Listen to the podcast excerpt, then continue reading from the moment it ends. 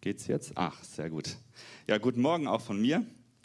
Ähm, ich hatte ja letzte Woche schon in meiner Predigt erwähnt, dass wir uns heute etwas mehr mit der Menschwerdung von Jesus beschäftigen wollen. Wir feiern ja in zwei Wochen die Ankunft, die Geburt von Jesus. Und ähm, ich möchte heute einen Aspekt dieser Menschwerdung von Jesus mal hervorheben. Und wir werden auch viel zusammen in der Bibel lesen heute. Ähm, ich habe es auch heute dabei, dass ihr auch mitlesen könnt. Und ähm,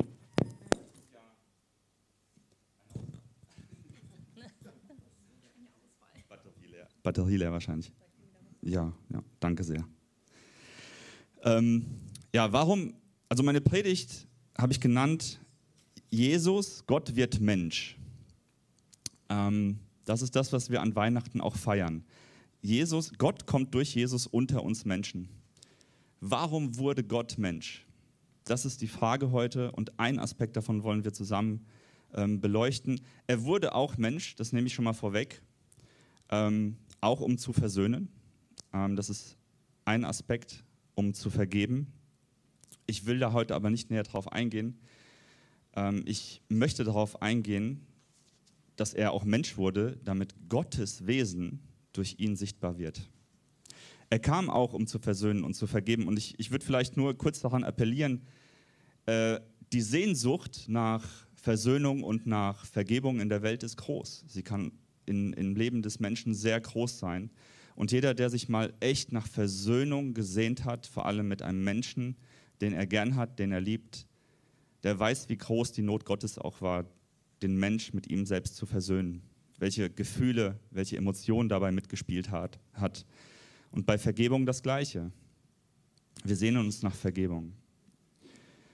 Und auch darum wurde Gott Mensch, um ein Sühneopfer zu sein, um den Mensch mit Gott zu versöhnen, ähm, aber auch um zu vergeben, um ein perfektes Opferlamm zu sein, fehlerfrei, das ein für alle Mal die Schuld der Menschen aus der Welt schafft. Ja, aber heute geht es darum, ähm, dass Gottes Wesen durch Jesus sichtbar wird. Wisst ihr, wir lernen doch jemanden wirklich dann kennen, wenn wir ihm persönlich begegnen, oder? Dadurch lernen wir jemanden kennen. Ich, mich hat ein, eine Erfahrung ähm, aus meinem Leben sehr ja, geprägt und auch verändert. Ich hatte in der Wäscherei, als ich damals meine Ausbildung gemacht habe, da war ich, ich glaube, 18 18, als, ja, das war so in, in, dem Zeitraum, wo ich 18, 19 Jahre alt war. Da gab es eine Kollegin, die am Empfang saß, eine ganz nette, fröhliche und ich so ein bisschen noch ja, Spätpubertät, ne, als, als Junge bist du mit Mitte 20 fertig. und ähm, ja, wie man dann halt so ist, ich, ich fand sie optisch, also sie war, ich war 18, sie war 40 oder so, ja. Also jetzt nicht, dass es um Attraktivität oder so ginge auf der Ebene. Aber ich dachte so, ah, die sieht nicht gut aus. Also, wenn ich heute darüber nachdenke, ja. Aber so sind äh, Menschen irgendwie. Keine Ahnung, wo das herkam. Irgendwie steckt das Böse doch so im Menschen drin. Und ich dachte, ach, die sieht nicht gut aus. So rein optisch, ja, muss ich jetzt nicht mit der reden. also komisch. Und jedenfalls, durch das Gespräch mit ihr, dadurch, dass wir zusammen gearbeitet haben, dass wir uns begegnet sind, dass ich sie kennengelernt habe und gemerkt habe, was das für eine liebe Frau ist, hat sich ihr äußeres Erscheinungsbild für mich geändert. Ich fand die Frau auf einmal hübsch. Also das hat mir, das hat mich echt geprägt, das Erlebnis. Und es zeigt mir aber auch, dass wir durch Begegnungen jemanden wirklich kennenlernen. Ja, sein Herz, seine Art und Weise, und das geht aber nur durch äh, Gespräche miteinander. Und ich glaube, dass die Menschwerdung Christi für uns genau das auch mit sich bringt. Dass Gott auf die Erde kommt als Mensch. Jesus verlässt die, die, diese göttliche Atmosphäre im Himmel und kommt in so einem bescheidenen Stall zur Welt in den einfachsten Umständen. Nicht als König in irgendeinem Palast, wie man es eigentlich erwarten würde, in irgendeinem Königshaus, wo man weiß, oh, da ist der König geboren. Und nein, bei den Menschen, ganz einfach, ganz schlicht, da kommt Jesus in das Leben der Menschen rein als Gott. Er verlässt den Himmel. Das ist echt kaum zu begreifen, das ist schwer zu verstehen. Aber dadurch dürfen wir, durch Jesus dürfen wir Gott auf eine ganz persönliche, echte Art und Weise erfahren. Und wir können daraus viel lernen. Ähm, und dadurch macht sich Jesus, oder ich spreche von Gott, ja, Gott, Vater und Heiliger Geist. Vater ist nicht Gott, äh, Vater ist nicht Sohn, Sohn ist nicht Heiliger Geist, aber doch ist jeder Gott. Und deswegen vermische ich das manchmal. Ähm, der macht sich dadurch auch das Ringen der Menschheit zu eigen. Dadurch, dass er in solchen bescheidenen Verhältnissen auch zur Welt kommt und nicht zum Beispiel in einem Königspalast, der ist mitten unter ihnen. Der wird unter den Menschen groß, unter den Einfachsten und lebt unter ihnen und fängt auch dort an zu lehren und zu predigen. Ja, ähm, durch ihn wird das verborgene Königreich offenbart, hier auf der Erde dadurch, dass Jesus unter Menschen war. Ja. Okay.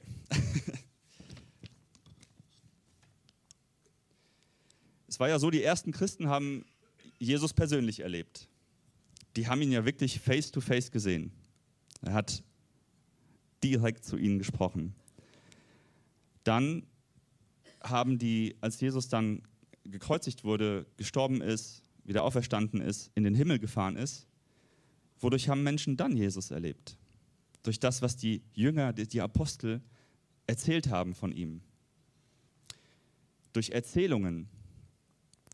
Und was haben die, wie haben die Christen dann danach Jesus erlebt? Die sind ja irgendwann mal gestorben. Die haben sich gedacht, oha, wir müssen das ja auch mal festhalten, was wir durch, mit Jesus erlebt haben. Was hat er eigentlich gepredigt, gesagt? Und so lesen wir heute noch die Bibel. Es ist uns weitergegeben worden. Aber Jesus hat damals die persönliche Begegnung gesucht. Er hat damals durch das gesprochene Wort, die Weitergabe von den Aposteln und den Jüngern, ist er auch den Menschen begegnet. Er hat es durch was Persönliches ähm, auch gefestigt und das tut er auch heute noch. Und das tut er heute noch. Sonst wäre das Evangelium und die frohe Botschaft, glaube ich, nicht so verbreitet in unserer Welt, wenn es nicht so viele Zeugnisse gäbe von Menschen, die Jesus persönlich erlebt haben und erlebt haben, dass er noch lebt dass er ein lebendiger Gott ist. Und die vier Evangelien zeichnen ein detailliertes Bild von Gottes Reaktion auf, viel, auf eine Vielzahl von Situationen. Ähm, und jede der Situationen offenbart wichtige Erkenntnisse über Gott. Und ich würde gerne mal mit euch in ein paar von denen reingehen und mal zu gucken, wie war Jesus? Wie war, der, wie war Gott durch den Menschen Jesus? Was können wir daraus lernen? Wie hat er mit Menschen gesprochen? Was bedeutet es eigentlich, dass er auf unsere Ebene sich herabgesetzt hat? Und es gibt tausende von Begegnungen, ja? damals, heute und die wird es auch immer geben, wo Menschen ein Zeugnis haben und Jesus dadurch verändert werden, dass sie ihn gehört haben. Und wir wollen uns mal ein paar ähm, anschauen, wo das wirklich passiert ist, als Jesus hier auf der Erde gewirkt hat. Und zwar, ähm, das erste ist, dass Gott der erste Punkt, den wir lernen können, ist, dass Gott uns annimmt, wie wir sind. Und das lesen wir ähm, in Johannes Kapitel 4, Verse 4 bis 42. Es ist etwas, nur das ist gut zu lesen. Ich würde sagen, wir lesen das jetzt einfach mal gemeinsam. Es war aber dort eine Quelle Jakobs. Jesus, nun ermüdet von der Reise, setzte sich ohne weiteres an die Quelle nieder. Es war um die sechste Stunde, da kommt eine Frau aus Samaria, Wasser zu schöpfen. Jesus spricht zu ihr, gib mir zu trinken. Denn seine Jünger waren weggegangen in die Stadt, um Speise zu kaufen. Die Samarit samaritanische Frau spricht nun zu ihm, wie bittest du, der du ein Jude bist, von mir zu trinken, die ich eine samaritische Frau bin? Denn die Juden verkehrten nicht mit den Samaritern. Jesus antwortete und sprach zu ihr, wenn du die Gabe Gottes kenntest und wüsstest, wer es ist, der zu dir spricht, gib mir zu trinken, so hättest du ihn gebeten und er hätte dir lebendiges Wasser gegeben. Die Frau spricht zu ihm, Herr, du hast kein Schöpfgefäß und der Brunnen ist tief. Woher hast du denn das lebendige Wasser? Du bist doch nicht größer als unser Vater Jakob, der uns den Brunnen gab, und er selbst trank daraus, und seine Söhne und sein Vieh.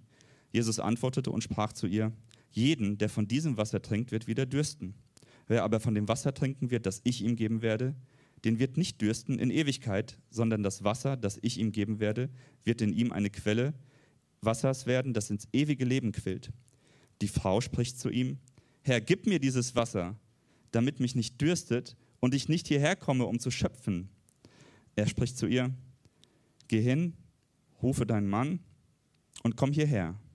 Die Frau antwortete und sprach zu ihm, ich habe keinen Mann. Jesus spricht zu ihr, du hast recht gesagt, ich habe keinen Mann. Denn fünf Männer hast du gehabt und der, den du jetzt hast, ist nicht dein Mann. Hier, hierhin hast du wahr geredet. Die Frau spricht zu ihm, Herr, ich sehe, dass du ein Prophet bist. Unsere Väter haben auf diesem Berg angebetet und ihr sagt, dass ihr in Jerusalem der Ort sei, wo man anbeten müsse. Jesus spricht zu ihr, Frau, glaube mir, es kommt die Stunde, da ihr werdet, da ihr weder auf diesem Berg noch in Jerusalem den Vater anbeten werdet. Ihr betet an, was ihr nicht kennt. Wir beten an, was wir kennen, denn das Heil ist aus den Juden. Es kommt aber die Stunde und ist jetzt, da die wahren Anbeter den Vater in Geist und Wahrheit anbeten werden. Denn auch der Vater sucht solche als seine Anbeter. Gott ist Geist und die ihn anbeten, müssen in Geist und Wahrheit anbeten. Die Frau spricht zu ihm, ich weiß, dass der Messias kommt, der Christus genannt wird. Wenn jener kommt, wird er uns alles verkündigen. Jesus spricht zu ihr, ich bin es, der mit dir redet. Und darüber kamen seine Jünger und wunderten sich, dass er mit einer Frau redete. Dennoch sagte niemand, was suchst du oder was redest du mit ihr? Die Frau nun ließ ihr Wasserkrug stehen und ging weg in die Stadt und sagte zu den Leuten, Kommt, seht einen Menschen, der mir alles gesagt hat, was ich getan habe. Dieser ist doch nicht etwa der Christus. Ein paar Kapitel weiter lesen wir, aus jener Stadt aber glaubten viele von den Samaritanern an ihn und des Wortes der Frau willen, die bezeugte, er hat mir alles gesagt, was ich getan habe. Als nun die Samariter zu ihm kamen, baten sie ihn, bei ihm zu bleiben. Und er blieb dort zwei Tage. Und noch viel mehr Leute glaubten um seines Wortes willen. Und sie sagten zu der Frau, wir glauben nicht mehr um deines Redens willen, denn wir selbst haben gehört und wissen, dass dieser wahrhaftig der Retter der Welt ist. Es ist ein langer Text und da steckt enorm viel drin, wie Jesus mit einem Menschen spricht. Es war kein Zufall, dass er dort saß. Er wollte dieser Frau begegnen. Es war ein Moment, wo nur er und sie an diesem Brunnen waren. Aber wie begegnet Jesus ihr? Lasst uns doch mal gemeinsam reinschauen. Jesus spricht mit einer Frau. Das war damals, das durfte, sollte man damals nicht machen. Das war die Kultur damals. Und obendrein mit einer Samariterin, die zum unreinen Volk gehörte. Die Samariter waren ein unreines Volk, weil sie sich vermischt haben mit anderen Völkern und verschiedene Götter angebetet haben und so weiter. Jesus kommt, der hat keine, keine Vorurteile, keine Vorbehalte gegen diese Frau. Kulturelle Barrieren interessieren ihn nicht. Gesellschaftliche Aspekte interessieren ihn in diesem Moment nicht. Es geht um die Frau und um sie ganz persönlich. Weiter lesen wir, dass er nicht um den heißen Brei herum redet, sondern erzählt ihr die Wahrheit über sich. Der kommt direkt auf den Punkt, ich bin das lebendige Wasser. Das ist seine Antwort, seine Reaktion. Schnörkellos, ohne um den heißen Brei zu reden, sagt er ihr, wenn du wüsstest, wer vor dir steht, ich kann dir das lebendige Wasser geben. Die Frau erkennt ihn noch nicht, sie erwidert rational. Ich glaube, wie wir es alle machen würden. Und religiös. Du bist doch nicht größer als unser Vater Jakob, sagt sie ihm. Und außerdem hast du doch kein Schöpfgefäß. Wie willst du denn das Wasser holen? Also sie ist null auf dieser Ebene, die Jesus, und das macht ja Jesus, kennt ihr diese, diesen so Momente, wenn du ein Gespräch hast und dann haut jemand was raus und du denkst, jetzt hast du aber ein Fass aufgemacht, wo ein Gespräch komplett auf eine Ebene kommt, dass du denkst, ach du Schande, jetzt wird's ernst. Wenn jemand emotional wird oder Nervenzusammenbruch hat oder so in irgendeinem Meeting, das ist so ein Moment. Jesus knallt die Wahrheit richtig raus, aber die Frau begreift noch nicht, auf welcher Ebene Jesus hier eigentlich spricht. Jesus wird dann konkreter und erklärt ihr die Bedeutung des lebendigen Wassers. Die Frau zeigt dann Interesse versteht aber noch nicht, dass Jesus hier nicht von irdischen Dingen spricht, sondern von geistlichen Dingen, die eine ganz viel größere Bedeutung haben. Weil sie sagt ja dann, ey, cool, dann gib mir doch dieses Wasser. damit ich nicht mehr hierher kommen muss und schöpfen muss. Also ganz praktisch. Jesus, gib mir das Wasser, dann kann ich zu Hause bleiben. Dann habe ich eine Quelle sozusagen zu Hause und muss nicht mehr hierher kommen. Also wir, wir sehen, sie zeigt Interesse, aber da ist noch nicht genau äh, der Punkt, auf den Jesus da hinaus will. Und dann begibt sich Jesus auf eine sehr, sehr persönliche Ebene mit ihr und hebt das Gespräch auf ein anderes Level. Eben dieser Moment, ja, wo du Nerven zusammenbrechen kannst, wo deinen Nervenzusammenbruch kriegen kannst, weil du denkst, was geht denn jetzt ab? Und wie ein Brennglas lenkt er die Begegnung. Ah, trockenen Mund.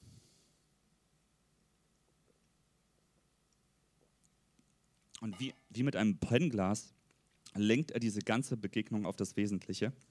Und zwar ihr kaputtes Leben und die Konsequenzen, die sie daraus tragen muss. Ich weiß nicht, was er dazwischen noch gesagt hat, um sie zu überzeugen. Vielleicht hat er ja noch einzelne Insider gebracht. Wissen wir nicht, was er so im Detail wusste über sie noch. Aber er sagt ihr genau das, wo der Kern ihres Problems ist und ihres kaputten Lebens. Die Frau erkennt dann, dass Jesus jemand Besonderes ist, aber lenkt wieder mit religiösen Fragen ab. Sie lenkt wieder ab und begibt sich wieder auf eine religiöse Diskussion. Also sie ist zumindest mal vom pragmatisch-praktischen ins Religiöse gekommen, aber Jesus korrigiert dann ihre komplette Theologie und führt sie weg von, dem, von der Religiosität zum wahren Glauben, zum echten Glauben und begegnet ihr ganz persönlich als Messias. Ganz persönlich. So hat Jesus dieses Gespräch mit der Frau geführt. Und die Begegnung lehrt uns, dass Gott uns immer so annimmt, wie wir sind und er uns dann aber zur Umkehr unseres Lebens aufruft. So ist Jesus. Das möchte Gott von uns. Der zweite Punkt ist, was wir sehen in einer Geschichte, dass Gott emotional mit uns verbunden ist. Und zwar lesen wir in dem Bericht, wie Jesus den Sohn einer Witwe aus äh, Nain auferweckt. Nain ist ähm, ein, ein Dorf oder eine Stadt. Und das hilft uns auch zu verstehen, wie Gott sich auf eine sehr tiefe emotionale Ebene mit uns begeben kann in Jesus. Ähm, denn als er sich der Stadt Nain näherte, kam ein Trauerzug für den einzigen, ähm, für den einzigen Sohn einer Witwe vorbei. Und wir lesen das ähm, im Lukas-Evangelium, Kapitel 7, Verse 11 bis 17. Äh, nächste Folie, hast du die? Oh, eins weiter, da habe ich was vertauscht. Nee? Gut, dann habe ich es vielleicht vergessen. Also es ist Lukas Kapitel 7, Vers 11 bis 17. Ich lese mal vor. Und es geschah bald darauf, dass er in eine Stadt ging, genannt Nein. Und seine Jünger und eine große Volksmenge gingen mit ihm. Als er sich aber dem Tor der Stadt näherte, siehe, da wurde ein Toter herausgetragen, der einzige Sohn seiner Mutter. Und sie war eine Witwe und eine zahlreiche Volksmenge aus der Stadt war mit ihr. Und als der Herr sie sah, wurde er innerlich bewegt über sie und sprach zu ihr, weine nicht. Und er trat hinzu und rührte die Bahre an. Die Träger aber standen still und er sprach, Jüngling, ich sage dir, steh auf. Und der Tote setzte sich auf und fing an zu reden. Und er gab ihn seiner Mutter. Alle aber ergriff Furcht und sie verherrlichten Gott und sprachen, ein großer Prophet ist unter uns erweckt worden und Gott hat sein Volk besucht. Und diese Rede über ihn ging hinaus in ganz Judäa und in der ganzen Umge Umgegend. Die Frau war Witwe. Die Frau war Witwe, das heißt, sie hatte bereits ihren Mann verloren. Und dann verliert sie ihren einzigen Sohn.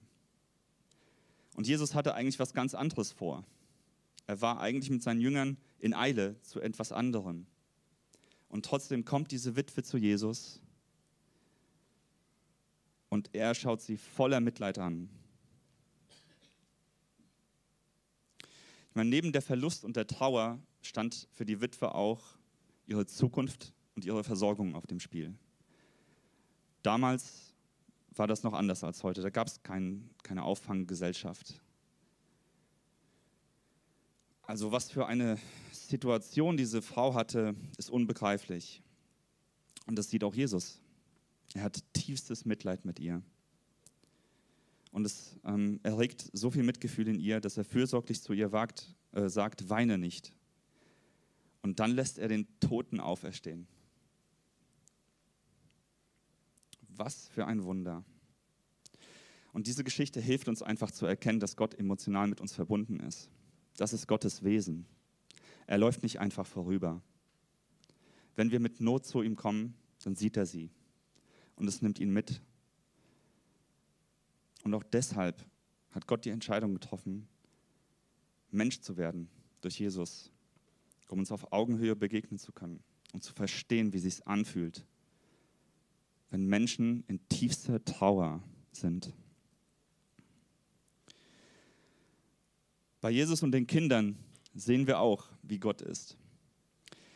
Im Markus, Kapitel, äh, Markus Evangelium Kapitel 10, Verse 13 bis 16, dazu gibt es aber eine Folie, lesen wir. Und sie brachten Kinder zu ihm, damit er sie anrührte. Die Jünger aber fuhren sie an. Als aber Jesus es sah, wurde er unwillig und sprach zu ihnen, Lasst die Kinder zu mir kommen, wehrt ihnen nicht, denn solchen gehört das Reich Gottes. Wahrlich, ich sage euch, wer das Reich Gottes nicht annimmt wie ein Kind, wird dort nicht hineinkommen. Und er nahm sie in seine Arme, legte die Hände auf sie und segnete sie. Es kamen Mütter zu Jesus mit ihren Kindern. Die wussten, da geht was aus von diesem Menschen, von diesem Mann. Da ist mehr. Wir wollen, dass unsere Kinder gesegnet werden. Die Jünger erachten das als Störung und nicht wichtig und sagen, es gibt Wichtigeres zu tun. Behaltet eure Kinder. Ja, wir haben was, wir haben wichtigere Sachen vor. Doch Jesus war komplett verärgert über die Haltung der Jünger und lehrt sie dadurch, also lädt die Mütter ein, die Kinder zu sich zu bringen und er tut es, er segnet sie, er nimmt sie in die Arme. Und ähm, ja, Kinder waren zu der Zeit Jesu ja ohne Recht, ohne Macht. Und das ist ja auch heut, heute noch irgendwie so, dass was kann ein Kind einem Erwachsenen bringen? Was kann dein Kind dir bringen? Außer echter Liebe, außer einfach ganz schlichter Liebe. Was kann dein Kind dir sonst bringen? Das kann dich nicht mit irgendwelchen also ein, ein kleineres Kind rede ich jetzt davon. Ein größeres kann schon ein bisschen mithelfen im Haushalt und so. Aber so ein kleines Kind, ich wette, da waren auch kleine Kinder dabei. Was kann das bringen? Das zeigt uns, das hilft uns zu verstehen, wie Gott diejenigen betrachtet, die ihm nichts bringen können und die ihm nichts mehr zu bieten haben als aufrichtige, schlichte Liebe. Das lernen wir daraus. Und Gott, der im Leiden mitfühlt. Wir lesen von Jesus im Garten Gethsemane. Es ist der, die Nacht vor seiner Hinrichtung, bevor es losging. Lesen wir Markus Evangelium Kapitel 14, 32 bis, bis 36. Und sie kam an ein Gut mit Namen Gethsemane. Und er spricht zu seinen Jüngern, setzt euch hier, bis ich gebetet habe. Und er nimmt den Petrus und Jakobus und Johannes mit sich und fing an, sehr bestürzt und geängstigt zu werden. Und er spricht zu ihnen, meine Seele ist sehr betrübt bis zum Tod. Bleibt hier und wacht. Und er ging ein wenig weiter und fiel auf die Erde. Und er betete, dass, wenn es möglich sei, die Stunde an ihm vorübergehe. Und er sprach, aber Vater, alles ist dir möglich. Nimm diesen Kelch von mir weg. Doch nicht was ich will, sondern was du willst. Und er ging wieder weg, betete und sprach dasselbe, lesen wir im Kapitel, im Vers 39. Das war eine Nacht des Gebets für Jesus. Und wir lesen hier, dass wenige Stunden vor seinem entsetzlichen Leiden Jesus zu seinem Vater betet und ihn fragt, ob es möglich sei, diesen Schmerz und das Elend von ihm zu nehmen, ihn davon zu erlösen, dass er ertragen müsse. Und wir werden zeugen, wie der Sohn Gottes als Mensch auf den schweren Kampf reagiert, der auf ihn zukam. Der Spruch Blut und Wasser schwitzen kommt daher. Kennt ihr das? Oh, da habe ich Blut und Wasser geschwitzt. Jesus hat Blut und Wasser geschwitzt in dem Moment. Er zeigte da, er wusste, was das körperlich für ihn bedeutet. Und das zeigt uns, dass wir darauf vertrauen können, dass Gott Mitgefühl hat, wenn es uns schwerfällt, ihm zu gehorchen. hier ist nichts anderes als das, dass es Jesus schwerfällt, seinem Vater im Himmel zu gehorchen. Wegen der Schmerzen, die er auf sich zukommen sah. Er ist Menschen ausgeliefert. Fühlst du dich Menschen ausgeliefert? Kennt ihr das? Das kann, das kann schlimm sein. Aber Jesus weiß ganz genau, wie du dich fühlst. Bist du Schmerzen ausgeliefert? Jesus weiß, wie sich Schmerzen anfühlen. Er war Mensch. Gott war Mensch. Und er hat Mitgefühl, wenn es dir schwerfällt, trotzdem Gott zu vertrauen in dem Moment. Er kennt uns, er kennt unsere Bedürfnisse und wenn wir auf ihn blicken, sehen wir den Vater. Und das hilft uns, das Herz des Vaters zu verstehen. Wenn wir auf Jesus blicken und uns mit ihm auseinandersetzen, wenn wir die Begegnung mit ihm suchen, wenn wir lesen, was ist passiert in den Begegnungen zwischen Jesus und Menschen, dürfen wir das Herz des Vaters, des allmächtigen Gottes sehen. Das ist etwas Großartiges. Und in Hebräer 4, Vers 15 bis 16 steht, dieser hohe Priester versteht unsere Schwächen, weil wir ihm dieselben, weil wir ihm, weil ihm dieselben Versuchungen begegnet sind wie uns. Doch er wurde nicht schuldig. Lasst uns deshalb zuversichtlich vor den Thron unseres gnädigen Gottes treten. Dort werden wir Barmherzigkeit empfangen und Gnade finden, die uns helfen, helfen wird, wenn wir sie brauchen. Amen. Amen. Und der letzte Punkt, und das ist mein Lieblingspunkt für heute, ähm, ist, dass uns Jesus durch die Speisung der 5000, wir lesen das gleich zusammen auch, durch die Speisung der 5000, es ist einfach spannend, was, was da passiert. Und es sagt mir, dass Gott, Gottes Herz ist, dass er eine Beziehung möchte, die auf Vertrauen basiert. Wie die guten Beziehungen in unserem Leben ja auch. Sie basieren auf Vertrauen. Und das ist das, was Gott auch möchte. Manchmal geht es mir so, dass ich weiß, dass Gott in meinem Leben gewirkt hat. Ich weiß das. Er hat gewirkt. Ich weiß das. Ich glaube, dass, dass er auch in Zukunft wirken wird. Aber es fällt mir irgendwie, ich fühle nicht, dass er jetzt wirkt. Kennt ihr das? Er ist ein Gott, der sich in der Vergangenheit gezeigt hat, bestätigt hat. Ich glaube, dass er sich in Zukunft auch zeigen wird. Aber was ist mit hier und jetzt, Jesus? Kennt ihr das? Geht es euch auch manchmal so? Und Gott lässt Phasen in unserem Leben zu, in denen sich unser Glaube einfach im schlichten Vertrauen auf ihn zeigt. Wo du vielleicht nicht der Glaubensheld bist, wo du nicht on fire bist, wo dein Glaube sich einfach im Vertrauen zeigt. So dass der Gott der Zukunft eine mega Vergangenheit mit dir dann schreibt durch dein Vertrauen. Lasst uns mal zusammen die Speisung der 5000 lesen ähm, im Johannesevangelium Kapitel 6, Verse 1 bis 11. Danach fuhr Jesus an das Ufer des See Genezareth, den man auch See von Tiberias nennt. Eine große Menschenmenge folgte ihm dorthin, weil sie die Wunder gesehen hatte, mit denen er Kranke heilte. Oh, wie sehr wünschen wir uns ein Wunder, ne? dass Jesus José auch heilt mit seinen Knieschmerzen und das alles. Und wir haben so viel es ist einfach Krankheit unter uns. Ich glaube daran, dass Gott Besserung schenkt und dass er uns auch Heilung schenkt in der Gemeinde. Viele tausende Menschen sahen das. Zusammen mit seinen Jüngern, Vers 3, zusammen mit seinen Jüngern gingen sie Je mit Jesus auf einen Berg und dort setzten sie sich. Das jüdische Passafest stand kurz bevor. Als Jesus aufblickte, sah er die vielen Menschen, die zu ihm kamen. Darauf wandte er sich an Philippus wo können wir für alle diese Leute Brot kaufen? Er fragte dies, um zu sehen, ob Philippus ihm vertraute. Fies. Denn er wusste schon, wie er die Menschen versorgen würde. Unglaublich. Philippus überlegte, wir müssten 200 Silberstücke ausgeben, wenn wir für jeden auch nur ein wenig Brot kaufen wollten.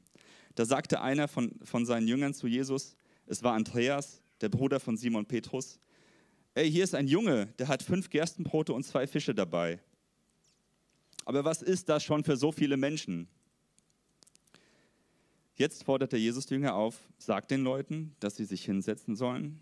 Etwa 5000 Männer ließen sich auf dem Boden nieder, der dort von dichtem Gras bewachsen war. Außerdem noch viele Frauen und Kinder. Also es müssen sehr, sehr viele gewesen sein. Ich glaube 10.000 schätzt man, ich weiß nicht. Ja, das sind so die ähm, Schätzungen. Dann nahm Jesus die fünf Gerstenbrote, dankte Gott dafür und ließ sie an die Menschen austeilen. Ebenso machte er es mit den Fischen. Jeder bekam so viel, wie er wollte.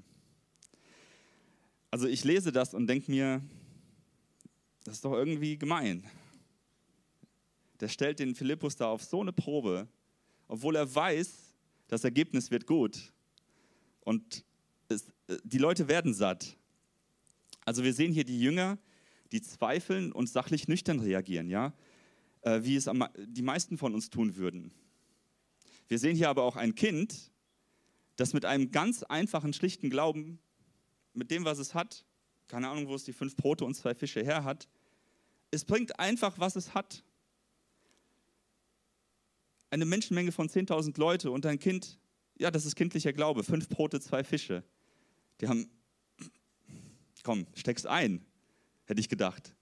Steck's ein, wir brauchen eine andere Lösung. Okay, wir müssen jetzt hier Geld zusammenkratzen, wir müssen jetzt äh, hier so eine, eine äh, Mahlzeit organisieren oder die Leute nach Hause schicken, das wird hier nichts.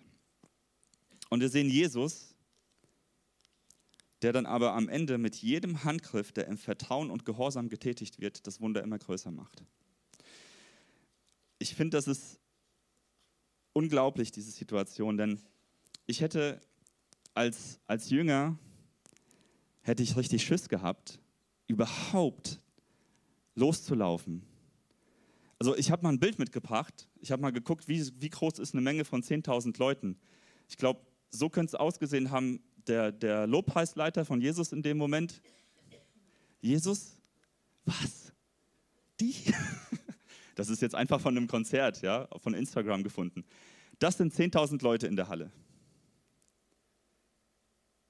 Und was passiert, wenn du losläufst mit fünf Broten und zwei Fischen ich schätze mal, je nach Hunger, nach 15 Leuten, 10 bis 15 Leuten ist doch Schluss. Ey, die verprügeln dich, die reißen dich auseinander. Die haben Hunger, die Leute. Das mache ich doch gar nicht. Das ist Gefahr. Ich bringe mich doch in Gefahr. Deswegen fand ich das ganz witzig, dass das eigentlich, wenn das einen Lobpreisleiter gegeben hätte, bei der, bei der Session hier, dann hätte er sich umgedreht. Meinst du wirklich? ähm, ja, aber das Wichtigste in dieser Situation ist aber nicht, dass die Leute satt werden, sondern dass sich die Menschen um Jesus lagern, dass sie ihm zuhören, dass sie ihm nachfolgen und so eine riesige Menschenmenge da sitzt und an seinen Ohren klebt und wissen will, was hat dieser Mensch zu sagen. Der hat gerade Kranke geheilt, der hat Wunder gemacht, der tut etwas, was wir noch nie gesehen und erlebt haben. Zehntausend Menschen sitzen da und es ist Jesus, glaube ich, wichtiger, dass diese Menschen einfach da sind und zuhören. Der Hunger nach dem lebendigen Wort trieb sie mehr um die Menschen als der Hunger in ihren Bäuchen. Ich glaube, da können wir wirklich was von lernen. Denn Jesus füttert nicht nur unsere Bäuche, er versorgt uns nicht nur, in, sehen wir in dem Gleichnis, er sorgt sich, dass unsere Seelen das, das nötige Futter bekommen. Wenn wir seine Nähe suchen, wenn wir uns um ihn lagern und das zu unserer Priorität machen, dann können wir uns darauf gefasst machen, dass wir die Kraft, die von ihm ausgeht, erleben. Amen, oder? Lasst uns das doch tun. Lasst uns das tun. Lasst uns immer wieder im Alltag seine Nähe suchen. Wenn du durch Gottesdienste, durch Predigten, durch Bibel lesen, durch sein Wort, lager dich um ihn herum lager dich um ihn herum und erlebe, wie, welche Kraft von ihm ausgeht. Für dich ganz persönlich. Und ich finde das hier so, ja, wie er den Philippus auf die Probe stellt. Ich, ich kann das sehr gut nachvollziehen, wie der Philippus reagiert hat. Aber es ist so wunderbar, dass Jesus in dem, dass die losgelaufen sind, dass die es getan haben, vielleicht nicht aus Glauben und Vertrauen, die haben vielleicht, ich hätte es glaube ich nicht geglaubt und vertraut, dass wenn ich mit den fünf Broten und den zwei Fischen loslaufe, ich hätte eher gedacht, die zerreißen mich die Leute, weil ich kann die nicht alle füttern mit dem, was da ist. Aber in jedem Schritt Und mit jeder Ausgabe vermehrt sich das. Und es erleben 10.000 Menschen ein riesiges Wunder und die Jünger erst. Wie, soll, wie muss das ausgesehen haben, dass der Korb nicht leer wurde? 10.000 Menschen, kannst du noch mal das Bild zeigen? So eine riesige Menschenmenge. Was meint, was meint ihr, was da für eine Ehrfurcht geherrscht hat in dem Moment? Unglaublich. Ja, und auch durch ein Kind, das einfach brachte, was es hat. Ein Kind, das bringt, was es hat. Und Jünger, die einfach loslaufen und verteilen. Ob sie es geglaubt haben oder vertraut haben in dem Moment, ich hätte es nicht getan.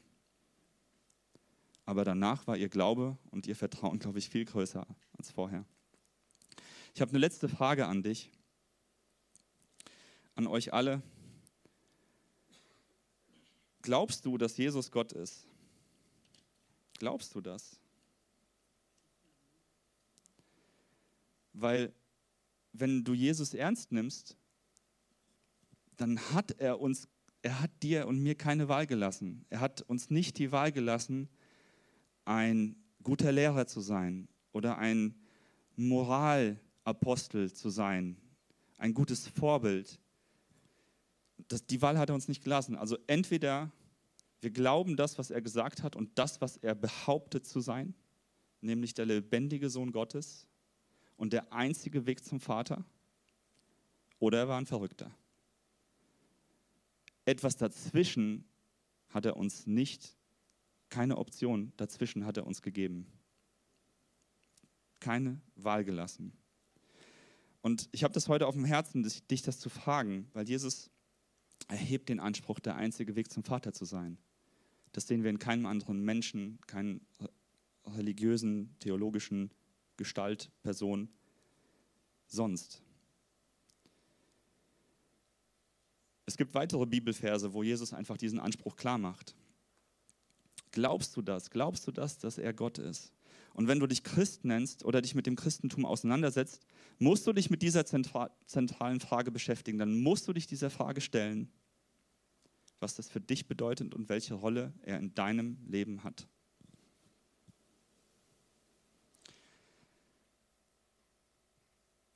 Und ich habe neulich ein super cooles Bild, einen Vergleich da, davon gehört, nämlich wenn dein Leben ein Auto ist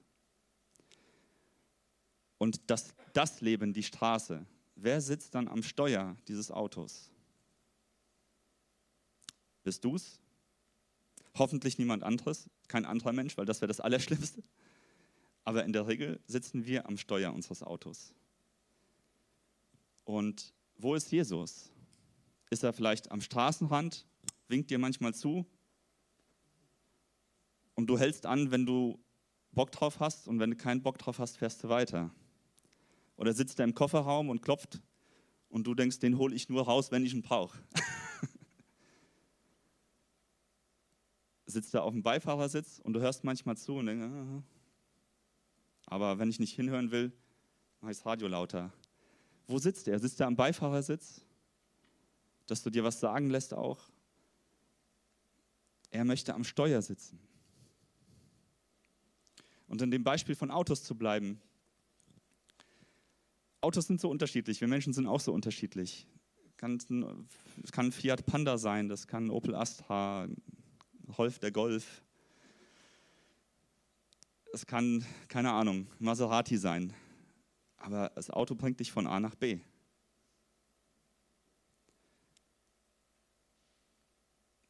Wer sitzt am Steuer, wenn du über die Straße des Lebens ballerst? In deinem Auto. Das Auto bringt dich von A nach B. Jesus will uns von A nach C bringen. Von unserer Geburt über unsere Wiedergeburt in die Ewigkeit. Und wenn wir ihn ans Steuer lassen, dann ist das möglich. Dann kann es sein, dass du auch da sitzt und immer wieder versuchst, wenn ich manchmal Beifahrer bin oder gerade bei den älteren Personen, bei meinen Eltern merke ich das, das ist immer ein Abenteuer, wenn meine Mutter fährt und mein Vater auf dem Beifahrersitz sitzt, umgekehrt auch. Aber meine Mutter, ich glaube, da ist schon eine Delle unten drin. Und oben das Ding ist ausgeleiert, der Haltegriff. Es kann sein, dass du denkst, Jesus, nein! wir müssen hier abbiegen. Oder gib doch mal Gas, warum schleißt du denn hier so? Wir kommen gar nicht an. Aber glaub mir, wenn er am Steuer sitzt, dann wird er die richtigen Wege suchen. Und die sehen vielleicht anders aus, als du sie wählen würdest. Und das Beste ist, der Tank wird nie leer. Wenn du ihn fahren lässt, wird der Tank nicht leer. Wenn du ihm immer wieder das Steuer in die Hand kriegst. Und ich glaube, dass heute Jesus auch dich fragt, dass er dir auf die Schulter tippt oder dass er am Kofferraum klopft oder dass er ein Schild am Straßenland hochhält und sagt, ey Brudi, ey Sis, lass mich mal fahren. lass mich fahren. Und wenn dieses Thema vielleicht in dir etwas aufrührt, dass auf Jesus wirklich, wirklich der lebendige Sohn Gottes ist und auf meinem Thron sitzen, der Thron meines Lebens sitzen möchte, dann ist das gut. Dann ist das gut. Weil in mir fordert das, mich fordert das manchmal auch ganz schön heraus, je nach Situation. Manchmal sind es Themen, wo du denkst, hm, wie kann das sein, Gott? Wie kann das sein? Ich dachte, du bist gut. Ne, solche, diese Fragen. Weißt du was, ich möchte dich ermutigen, wenn du diese Frage nicht mit Ja beantworten kannst, dass du diese Weihnachtszeit nutzt und einfach mal eins oder vielleicht mehrere der vier Evangelien liest. Und dass du die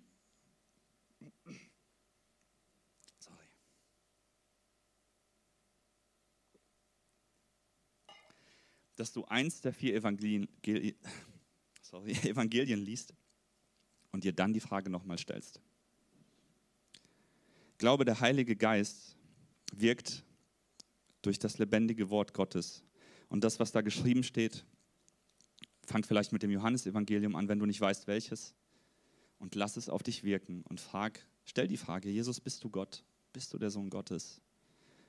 Lies ein Evangelium und stell dir die Frage erneut. Ich glaube, dass da so viel Kraft drin steckt, dass keiner von uns danach sagen könnte, das ist er nicht. Ich bin davon überzeugt. Ja, ich lade dich ein, dass diese Weihnachtszeit tatsächlich eine Zeit wird, wo diese Ankunft Gottes auch eine Ankunft Gottes in deinem Leben wird, falls es noch nicht geschehen ist. Geh doch mit offenem Herzen da rein. Lad Jesus ein, in dein Leben zu kommen dass du verstehst, was die Ankunft für dein Leben bedeutet. Und wenn du eine ernst gemeinte Frage an ihn richtest, dann rechne damit, dass er zu gegebener Zeit eine ernst gemeinte Antwort für dich hat. Der hat in den Evangelien keine Frage unbeantwortet gelassen. Keine. Er hat auf jede Frage reagiert. Wir haben es gesehen mit der Frau, wir haben es hier in unterschiedlichen Situationen gesehen. Es gibt Hunderte, die wir in den Evangelien lesen können, wie Jesus die Fragen beantwortet hat. Und er möchte auch deine Frage beantworten. Aber rechne damit, dass auch eine wirklich ernst gemeinte Antwort zurückkommt. Dass er dir mit Wahrheit kommt, dass er Wahrheit in dein Leben reinspricht, dass es in dir was aufrührt und dass da vielleicht auch Veränderung rein muss.